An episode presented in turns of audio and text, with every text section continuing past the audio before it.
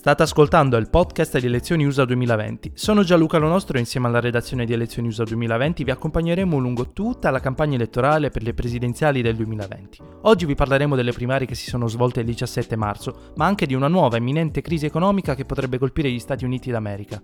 Con me, Lorenzo Ruffino e Raffaele Di Girolamo. L'ospite del giorno è il giornalista del Corriere della Sera Matteo Muzio.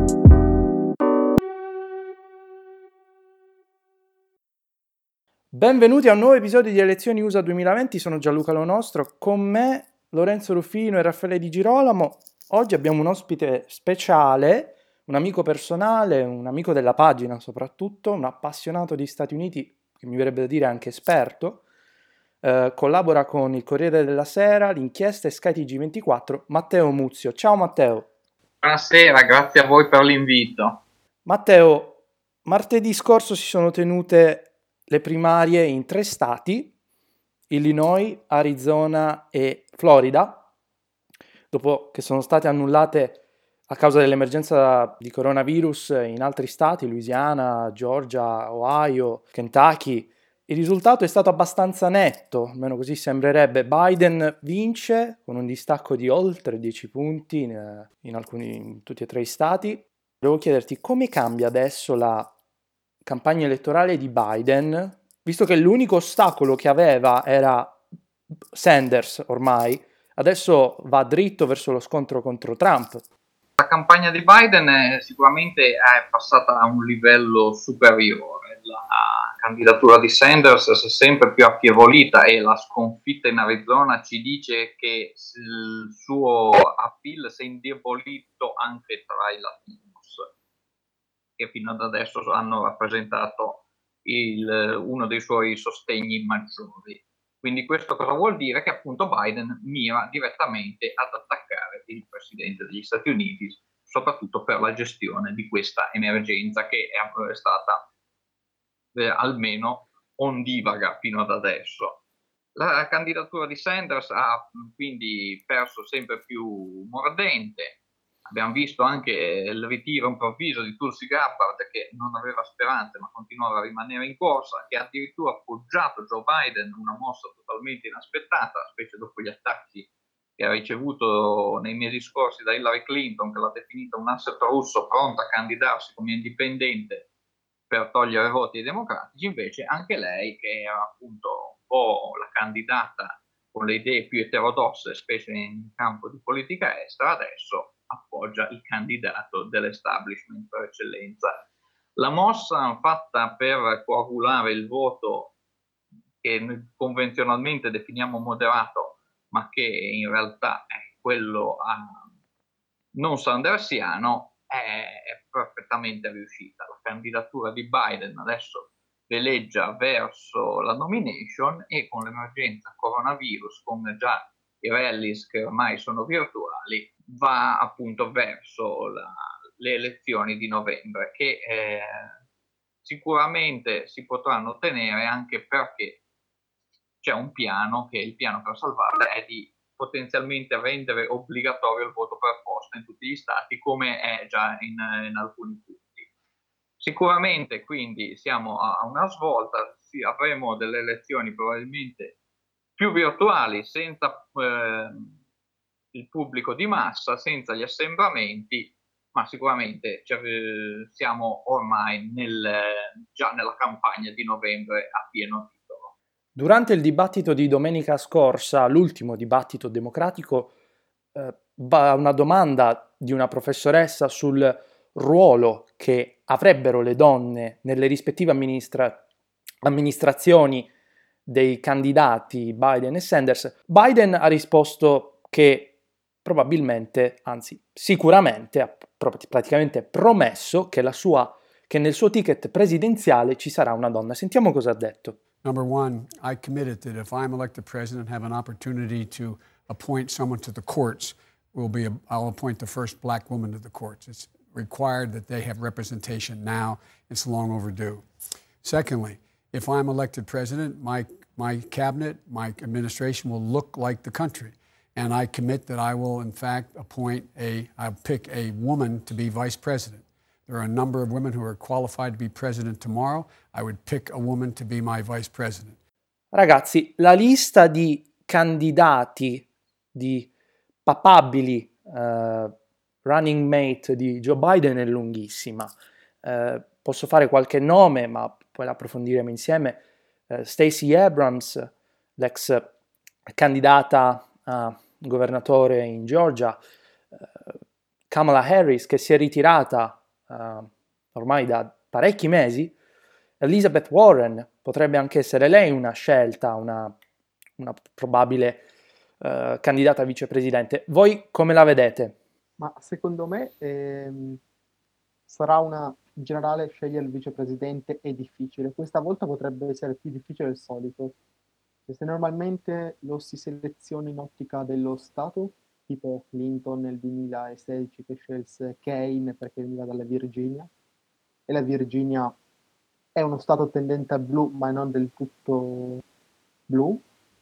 Eh, questa volta Biden dovrà fare attenzione sia alla provenienza che all'area politica. Deve assolutamente coprirsi a sinistra, andando a scegliere qualcuno non inviso all'elettora- all'elettorato sanderiano.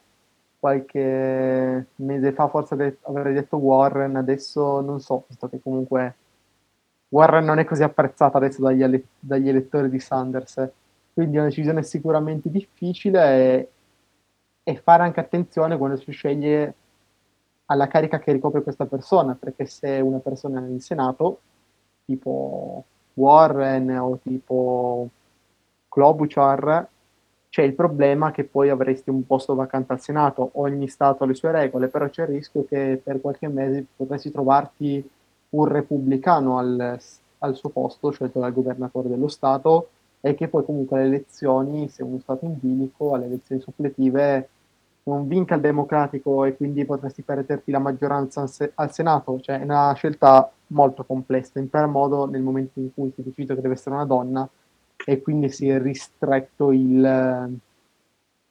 eh, la, le, la, le, possibilità di scelta. Ecco. E sulla, sulla Warren c'è da dire anche che c'era stata farsi un'accusa diretta, se andando a leggere sui social di commenti dei Sandersiani, dei fan di Sanders, alcuni avevano accusato proprio direttamente la Warren di, eh, essere rimasta in corsa appositamente, nonostante non avesse, non avesse chance per, eh, per, far perdere, per far perdere Sanders e regalare la vittoria a Biden in cambio di, di, di una vicepresidenza. Ecco, pur non volendo stare dietro ai complottismi, eccetera, bisogna considerare che adesso Biden deve cercare di fare il possibile per portare verso di sé la base di, di Sanders, che non è scontato che compatta voti per, uh, voti per, per Joe Biden. Quindi deve cercare di fare il meno possibile per rompere ulteriormente con una base che certamente non gli è favorevole. E se dal punto di vista ideologico probabilmente la scelta di, di Warren sarebbe la scelta migliore, perché comunque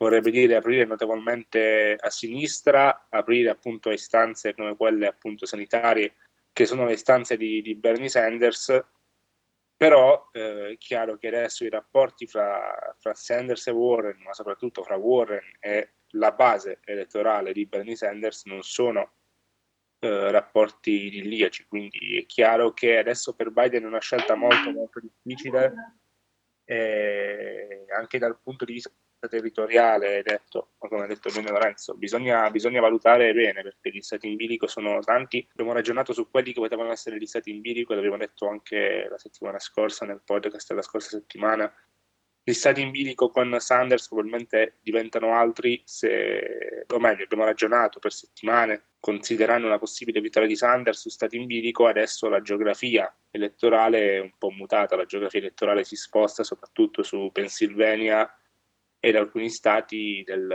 dell'est, alcuni stati un po' più conservatori come Florida, come North Carolina, che potrebbero tornare notevolmente in bilico. Quindi è una scelta difficile, una scelta che dovrà essere pesata bene ed è una scelta adesso ancora ampia, quindi dire dei nomi è difficile, ma sicuramente appunto credo, almeno personalmente, che sarà comunque una persona in vista, una persona tendente a sinistra, una persona che può unire il, il partito, che credo sia l'obiettivo principale per, per Biden adesso, perché senza la, senza la, base di Sanders Biden non va da nessuna parte e credo che lo sappia anche lui.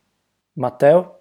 Sicuramente è una scelta complicata e a mio avviso la scelta se non di uno Stato in bilico, di uno Stato che può fare appunto da pilastro a una delle debolezze di Biden. Sicuramente una delle sue debolezze, abbiamo visto, anche se l'ultima tornata pare molto mitigata, è quella con i latinos. La governatrice del New Mexico, Michelle Lujan Grisham, che è anche abbastanza progressista come posizioni, per quanto non completamente sandersiana, eh, potrebbe essere una buona scelta. Viceversa, se si dovesse scegliere una candidata più in linea con la linea di Sanders, la senatrice Tammy Baldwin del Wisconsin eh, sarebbe sicuramente l'ideale. È una candidata molto apprezzata da Sanders che nel 2018 è andato due volte a fare campagna elettorale a suo favore e che quindi sicuramente accontenterebbe la base sandersiana. Non bisogna però dimenticare che nella Rust Belt Biden è abbastanza popolare e anzi eh, venne scelto da Barack Obama proprio perché nella constituency della working class bianca era più forte di lui e più forte di Hillary Clinton, che all'epoca stupì molto che lui non avesse scelto Hillary come vice, ma in realtà adesso sappiamo col seno di poi che è stata una scelta invece molto cauta e oculata. Sicuramente Biden si muoverà in questo senso, in un senso di sintesi, anziché scegliere un suo eh, clone ideologico più giovane. Sempre durante il dibattito di domenica scorsa i due candidati non, se le sono date di santa ragione. Sanders ha attaccato Biden duramente e viceversa Biden ha risposto con una uh, certa compostezza, anche se sempre con i suoi modi chiaramente, senza mai uh, perdere di vista uh, l'argomento della discussione, che era una delle preoccupazioni principali del, del, dello staff della campagna elettorale di Biden. Ascoltiamo cosa ci sono detti i due candidati. Have you been on the floor of the Senate? You were in the Senate for a few years. Yeah. time and time again talking about the necessity with pride about cutting Social Security, cutting Medicare, cutting veterans programs. No. You never said that. No. All right. America, go to the website right now. Go to the YouTube right now. Time after time, you were not a fan of Bo Simpson? I was not a fan of Bo. You were not a fan of the balanced budget amendment, which called for cuts in Social Security? Come on, Joe, you won't. Look, here's the You're deal. an honest guy. Why don't you just tell the truth here? We all make mistakes. I, I am telling the truth. La campagna elettorale di Sanders sta vivendo un momento molto difficile. È stata inviata una mail a tutti i sostenitori in cui veniva detto che Sanders stava, avrebbe preso dei, alcuni giorni per fare le dovute valutazioni sullo stato della campagna elettorale. Io vorrei chiedervi quali sono le ragioni della sconfitta di Sanders? Un candidato che è sempre stato coerente, coerente ora con le idee di quattro anni fa come coerente adesso con le idee di vent'anni fa. Tuttavia, quanto può essere utile, quanto può funzionare questa coerenza? Bernie ha puntato tutto su, sulla sua storia politica, sua, sul suo cosiddetto record, eh, sui suoi voti al congresso, quindi. Perché non ce l'ha fatta e cosa resta di Bernie Sanders, visto che quasi sicuramente si tratta della sua ultima tornata elettorale della sua vita? Secondo me il problema, cioè la campagna di Sanders ha avuto molti problemi. Il principale ovviamente non essere stato in grado di allargare la sua base elettorale del 2016 l'ha solo allargata con gli ispanici, ho fatto un ottimo lavoro con gli ispanici negli ultimi quattro anni e ha funzionato evidentemente, in Nevada l'abbiamo visto, anche in Arizona ha perso, ma comunque è andato meglio che da altre parti, ma con gli afroamericani non ha fatto mezzo passo avanti, anzi quasi arretrato. E poi ha perso tra, il, tra i bianchi, i bianchi conservatori e che abita nelle zone rurali, che, penser- che uno non penserebbe che potrebbero votare Sanders ma sono quelli che si venivano chiamati Never Hillary, persone che semplicemente odiavano Clinton e quindi andarono a votare Sanders perché lui era l'unica alternativa. Ecco, questi elettori attualmente non stanno votando Sanders, ma sono andati su Biden. E poi c'è il problema che il, definiamolo radicalismo di Sanders, non credo sia un vero, in parte sì, ma non così grande problema per le elezioni generali, ma una parte dei democratici lo vede come un problema. E in queste elezioni che sono in qualche modo gli elettori democratici ossessionati da Trump e dal bisogno di batterlo, questo, quella che, loro, che in America chiamano electability sta, ha distrutto definitivamente la campagna di Sanders. Inoltre a un certo punto è apparso, secondo me, la campagna è apparsa visibilmente confusa cioè dopo il Nevada doveva, il, doveva, essere il candidato unificante che poteva mettere insieme tutti, mentre è andato avanti con la retorica del 2016, ma non, nel, nel 2020 non nel 2016, ha cercato di applicare delle strategie che non eh, potevano funzionare e che era evidente che non, avrebbero funzionato. E anche in questi ultimi giorni vediamo di nuovo la stessa campagna del 2016 riproposta nel 2020 Biden non è Clinton, non puoi fare il discorso anti-establishment con eh, Biden davanti, non funziona e lo sapevamo tutti. Biden comunque è una persona popolare che piace, gli elettori democratici lo vedono bene, la maggior parte lo vede come un eh, Obama 2 ritorno, quindi una strategia con molti limiti. Cosa rimane? Bah, eh, secondo me su quello invece ha funzionato, ecco, cioè non è stata una battaglia in vano. Comunque tra il 2016 e il 2020 il Partito Democratico si è spostato molto a sinistra, alcune proposte che anni fa non avremmo mai pensato potessero, potessero essere valide, essere proposte da un candidato adesso sono normalissime. È normalissimo parlare di un allargamento a sanità, le elezioni di metà mandato del 2018 si sono giocate ad esempio sulla sanità e questo è un grande merito di Sanders o ad esempio Biden ha um, abbracciato una proposta sul, sui debiti degli studenti per gli studi e ha anche abbracciato una proposta di Warren sulla, sulla, sulla bancarotta.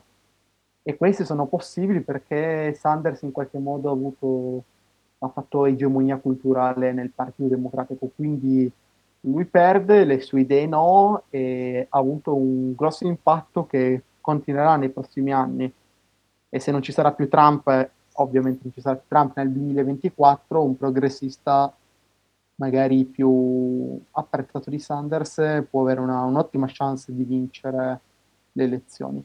Allora, sicuramente la, la campagna di Sanders ha avuto de- delle debolezze che non è riuscito a superare. Le sue dichiarazioni sul maggiore turnout che sicuramente l'avrebbero aiutato, la sua rivoluzione dei giovani non ha scatenato un, una corsa alle urne, anzi molti giovani che non sono andati a votare in stati cruciali tipo il Massachusetts, che è uno stato con molte strutture accademiche di alto livello, hanno detto che avevano lezione quel giorno quindi non sono potuti andare a sostenere il loro candidato. Quindi diciamo che anche dove c'è stato un turnout più alto, come nello stesso Michigan, dove hanno votato più elettori che nel 2016, non l'hanno sicuramente aiutato. Appunto, non è andato bene con le minorities come gli afroamericani, che da sempre preferiscono candidati più moderati e per citare lo storico Eric Foner, sicuramente eh, preferiscono un candidato in grado di dare risposte concrete nel giro di breve tempo. Quindi la, la, sua campagna poi si è dimostrata incapace di fare squadra, i suoi sostenitori hanno anche attaccato senza sosta la candidata che poteva essere più vicina in, uh, alle sue posizioni come Elizabeth Warren e questo ha contribuito ad alienare i suoi non troppi sostenitori definitivamente e dimostrando quindi che era incapace di costruire la coalizione che serve per vincere a novembre. Perché appunto, a parte l'electability, di questo si tratta, del costruire una coalizione vincente. Trump nel 2016 c'era riuscito, costruendo appunto questa strana coalizione che faceva leva sulle debolezze di Hillary negli stati della Rust Belt, Sanders voleva fare lo stesso a parti rovesciate, ma evidentemente non ci è riuscito. Non sono sicuro però che sia la sua ultima tornata elettorale, penso che rimarrà al Senato da dove siede nel 2006, se sarà ancora in buona salute nel 2024 correrà ancora, come ha fatto la sua collega senatrice Diane Feinstein, che è stata rieletta a 85 anni, quindi sicuramente sentiremo ancora parlare di lui, anche grazie, aggiungo, a quell'establishment democratico che l'ha sempre sostenuto in tutte le sue campagne elettorali a partire dal 2006, non candidando un candidato ufficiale democratico e lasciando lui come indipendente a rappresentare gli elettori democratici in Vermont. Io sono sostanzialmente d'accordo sul, sul fatto che come ha detto Lorenzo, Sanders comunque ha segnato un'epoca nella storia politica americana e ha spostato a sinistra il dibattito, quindi da un certo punto di vista comunque può, può considerarsi una vittoria, forse qualche anno fa sarebbe stato anche impensabile ave, avere Sanders come frontrunner in una, in, una campagna, in una campagna per le primarie democratiche, oggi lui ha spostato a sinistra il dibattito, ha ridato speranza a tanti, tanti giovani anche che magari erano un po' lontani dalla politica, che erano un po' delusi da un sistema di potere. Uh, tra i limiti, io credo che proprio il fatto, è uscito prima, hanno detto quasi tutti, quasi tutti i miei colleghi, il fatto di non essere stato in grado di unire il partito può essere stato uno dei limiti in una campagna elettorale dove tutti sanno che avere dei democratici uniti sarà fondamentale perché non sarà facile battere Trump.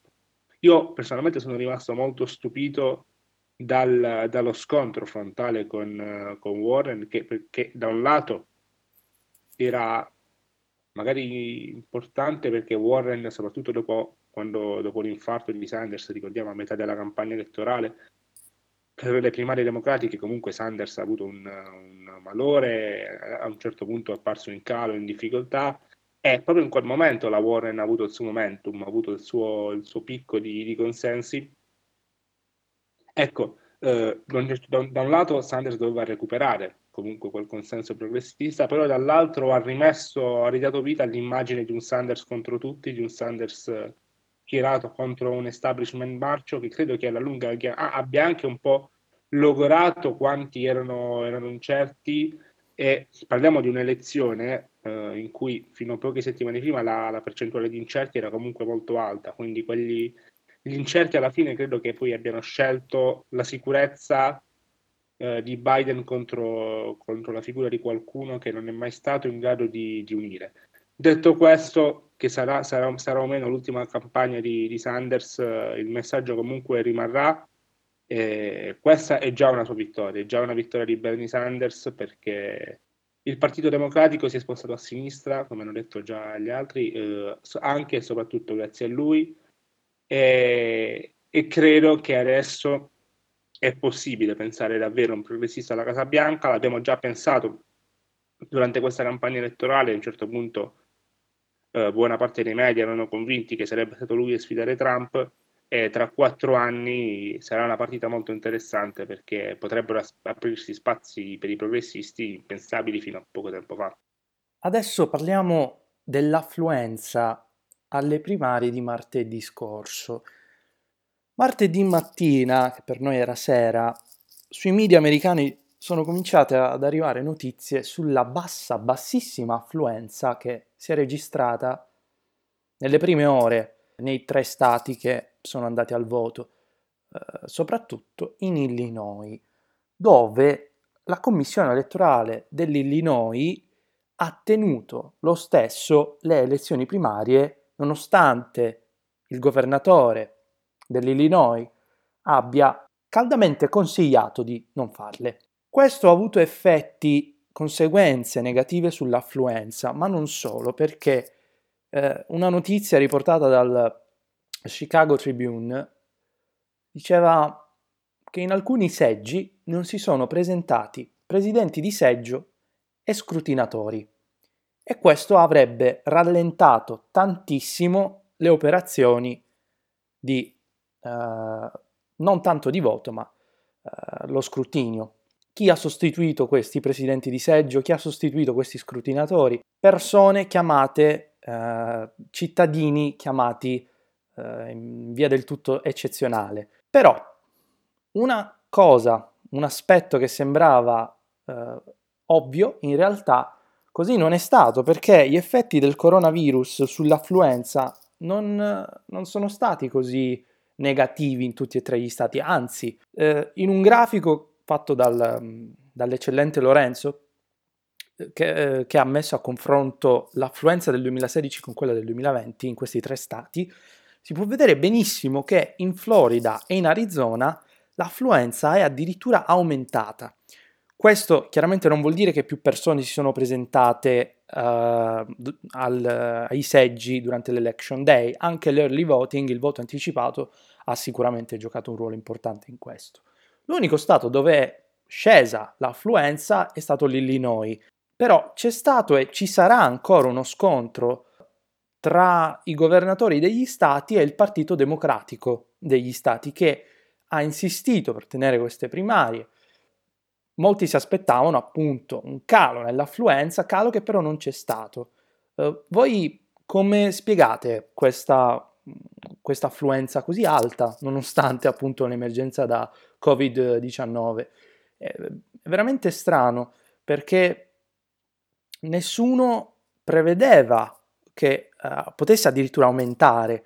Eh, come ha detto Matteo prima, è difficile che uh, annullino le elezioni. In, ci sono stati altri casi in passato molto più gravi, mi verrebbe da dire. Uh, penso ad esempio al 2006, ma mh, mm, il congresso alla fine decise di tenerle le, le elezioni.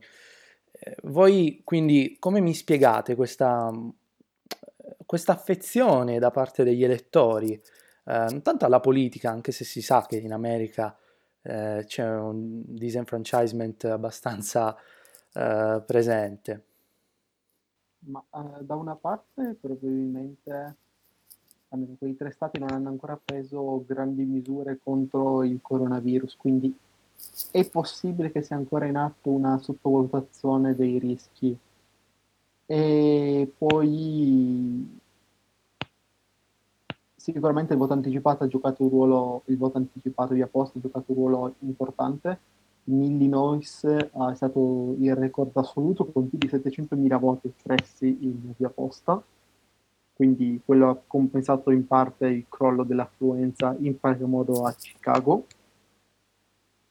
Ehm, perché gli elettori continuano a votare, abbiamo visto comunque da inizio primarie tranne poche eccezioni, che l'affluenza è alta, perché comunque sono primarie sentite, perché c'è questa cosa del dover sconfiggere Trump e quindi gli elettori continuano ad andare al voto, anche se con l'aggravarsi dell'epidemia, più morti, più contagiati, sempre maggiori restrizioni, perché anche gli Stati Uniti andranno verso quella strada alla fine, diventa più difficile il tutto, anche se il Comitato Nazionale Democratico sta minacciando di togliere delegati a chi dovesse rimandare le primarie. Però in, le primarie iniziano ad essere rimandate in molti stati, cioè tra il 28 aprile e il 2 giugno potrebbe essere selezionati circa mille delegati tra chi le ha già rimandate e chi ha in programma di rimandarle per 28 aprile e 2 giugno.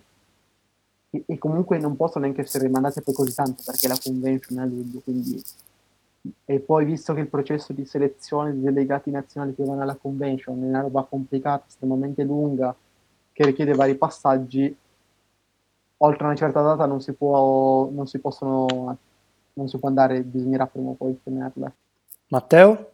Sicuramente questa emergenza appunto è inedita, è una cosa che non, non avveniva sin dai tempi della, della spagnola, ha diciamo, nato la leadership di Trump nella eh, gestione dell'emergenza, dopo che era inizialmente partito in modo molto serio e responsabile, cominciato a, a, a, dire quello che altri leader europei avevano detto, che è solo un'influenza, che insomma si può anche andare al lavoro con qualche sintomo lieve, per poi alla fine allinearsi e anche accettare delle proposte che arrivavano da uno dei suoi avversari più strenui come Nancy Pelosi che ha voluto introdurre i 14 giorni di malattia su scala federale, anche se al momento c'è ancora un impasse col Senato repubblicano che non è ancora troppo favorevole a questa ipotesi.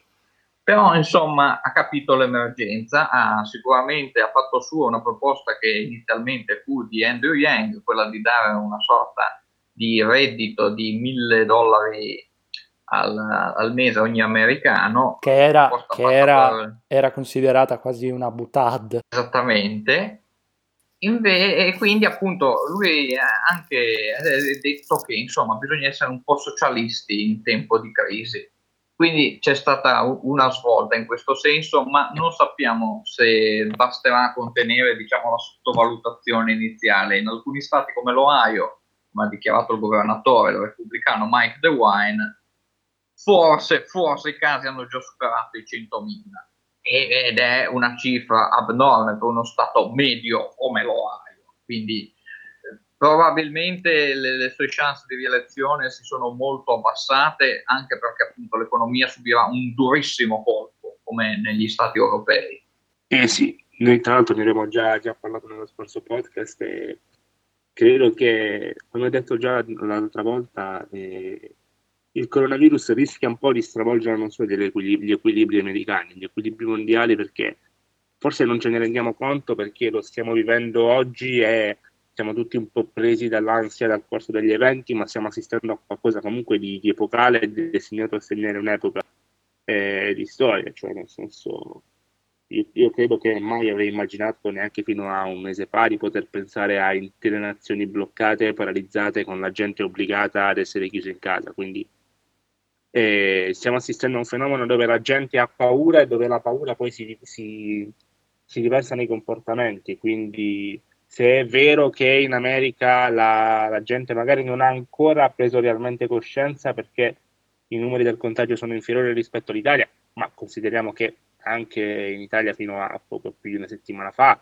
la gente faceva bene o male la vita normale, è chiaro che alla lunga gli equilibri politici potrebbero, essere, potrebbero spostarsi e la, la, sottovalutazione che Trump ha fatto credo che potrebbe, potrebbe pagarla, però dipenderà molto da come finirà la situazione, cioè nel senso dipenderà, dipenderà da quanto impatterà sia sull'economia, che forse è il pericolo più grande per Trump, perché Trump, eh, soprattutto in stati come il Michigan, in stati del Midwest, in alcuni stati, gioca tutto sulla crescita economica, gioca tutto sul, sull'aver ridato posti di lavoro, sul, sull'aver rilanciato l'economia. Quindi una, un tracollo economico per Trump potrebbe essere importante tanto quanto un, un, crollo sanitario perché i numeri americani stanno crescendo, i numeri dell'epidemia sono, sono in aumento e quindi credo che rischi, rischiano di trovarsi gli Stati Uniti nella situazione italiana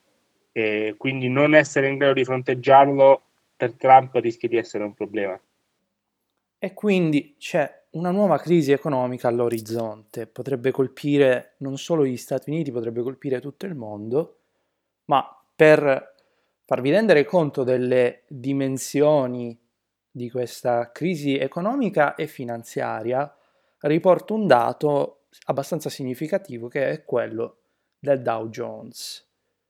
La borsa americana ha perso tutti i punti che aveva guadagnato dall'insediamento di Trump. Quindi siamo tornati, gli americani sono tornati perlomeno, ai livelli della presidenza di Barack Obama. Trump purtroppo ha dovuto dare, ha dovuto tenere quel discorso in cui dichiarava la, l'emergenza nazionale che ha fatto crollare la borsa americana e la borsa mondiale nello stesso momento in cui la Presidente della Banca Centrale, Centrale Europea, Christine Lagarde, faceva quella dichiarazione in cui ammetteva che la Banca Centrale Europea non può abbassare lo spread, quel giorno, una settimana fa esattamente, crollava la borsa mondiale, europea, quella italiana, Piazza Affari, ha chiuso con la peggior seduta di sempre, cedendo 16 punti. Come reagiranno gli Stati Uniti?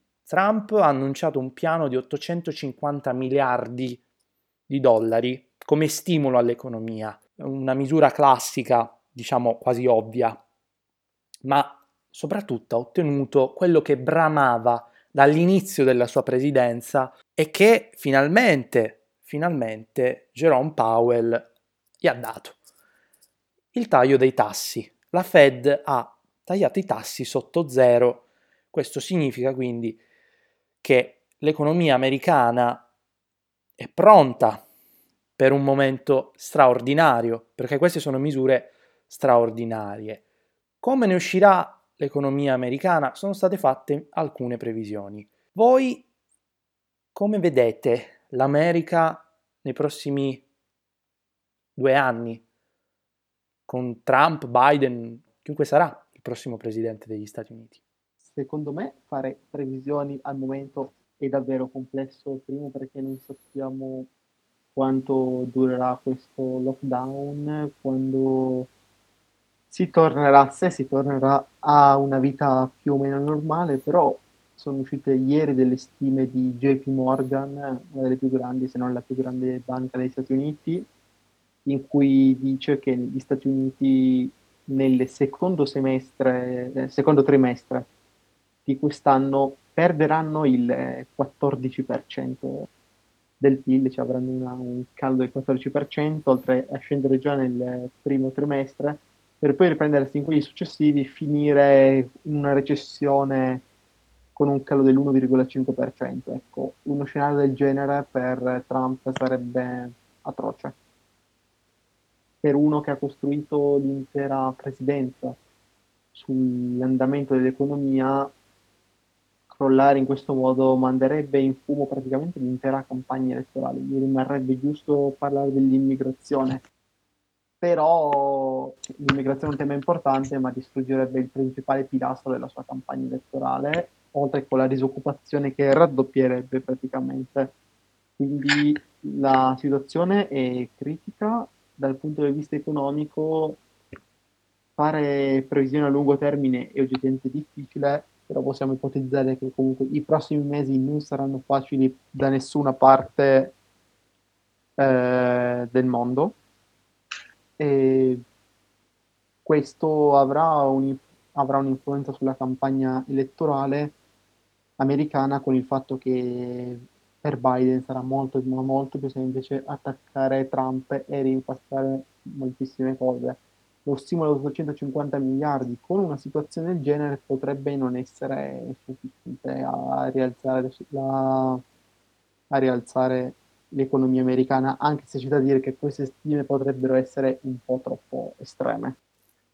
La, la recovery della, degli Stati Uniti sarà sicuramente molto duro, serviranno misure molto simili paradossalmente a quelle che aveva te- tenuto Barack Obama nel 2009, un, uno, uno, stimulus molto superiore probabilmente per ricostruire un'economia americana che ne uscirà pesantemente danneggiata. Sicuramente appunto Joe Biden può presentarsi come dire io l'ho già fatto e ho risanato l'economia già usando uno stimulus massiccio e quindi sarà ancora più grande di quello del 2009 Trump eh, dovrà fare una giravolta, dovrà fare una giravolta come quelle che, cui ci ha già abituato, perché i repubblicani, non ci scordiamo che furono dei critici molto feroci del stimulus obamiano e alcuni governatori come Scott Walker in Wisconsin rifiutavano i soldi dello stimulus perché ritenevano che il deficit fosse dannoso per gli Stati Uniti e che gli Stati Uniti fossero sulla via della Grecia. Queste preoccupazioni però abbiamo visto che sono andate completamente nel dimenticatoio una volta che i repubblicani sono andati al potere e il tetto del debito viene innalzato senza troppe discussioni come invece avveniva all'epoca di Obama. Bene, per oggi è tutto, vi diamo appuntamento al prossimo episodio. Ringraziamo Lorenzo. Grazie. Grazie a voi. Grazie. La prossima settimana vi parleremo di Trump un approfondimento sul presidente dei record.